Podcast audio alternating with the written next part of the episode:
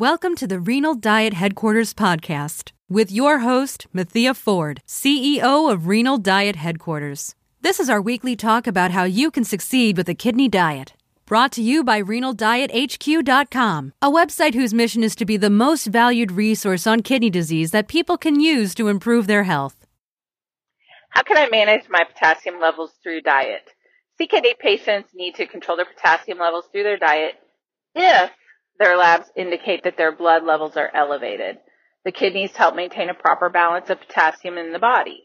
High potassium levels can lead to serious health issues, including heart problems. Number one, understanding potassium sources.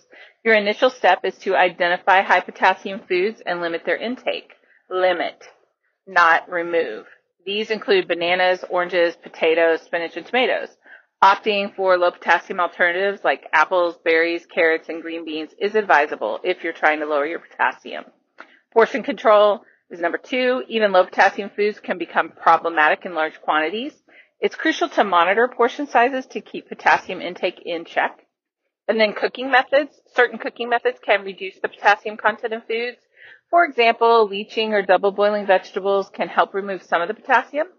And number four, regular monitoring. Regular blood tests are essential to monitor potassium levels. This helps in adjusting the diet as needed basis on the results.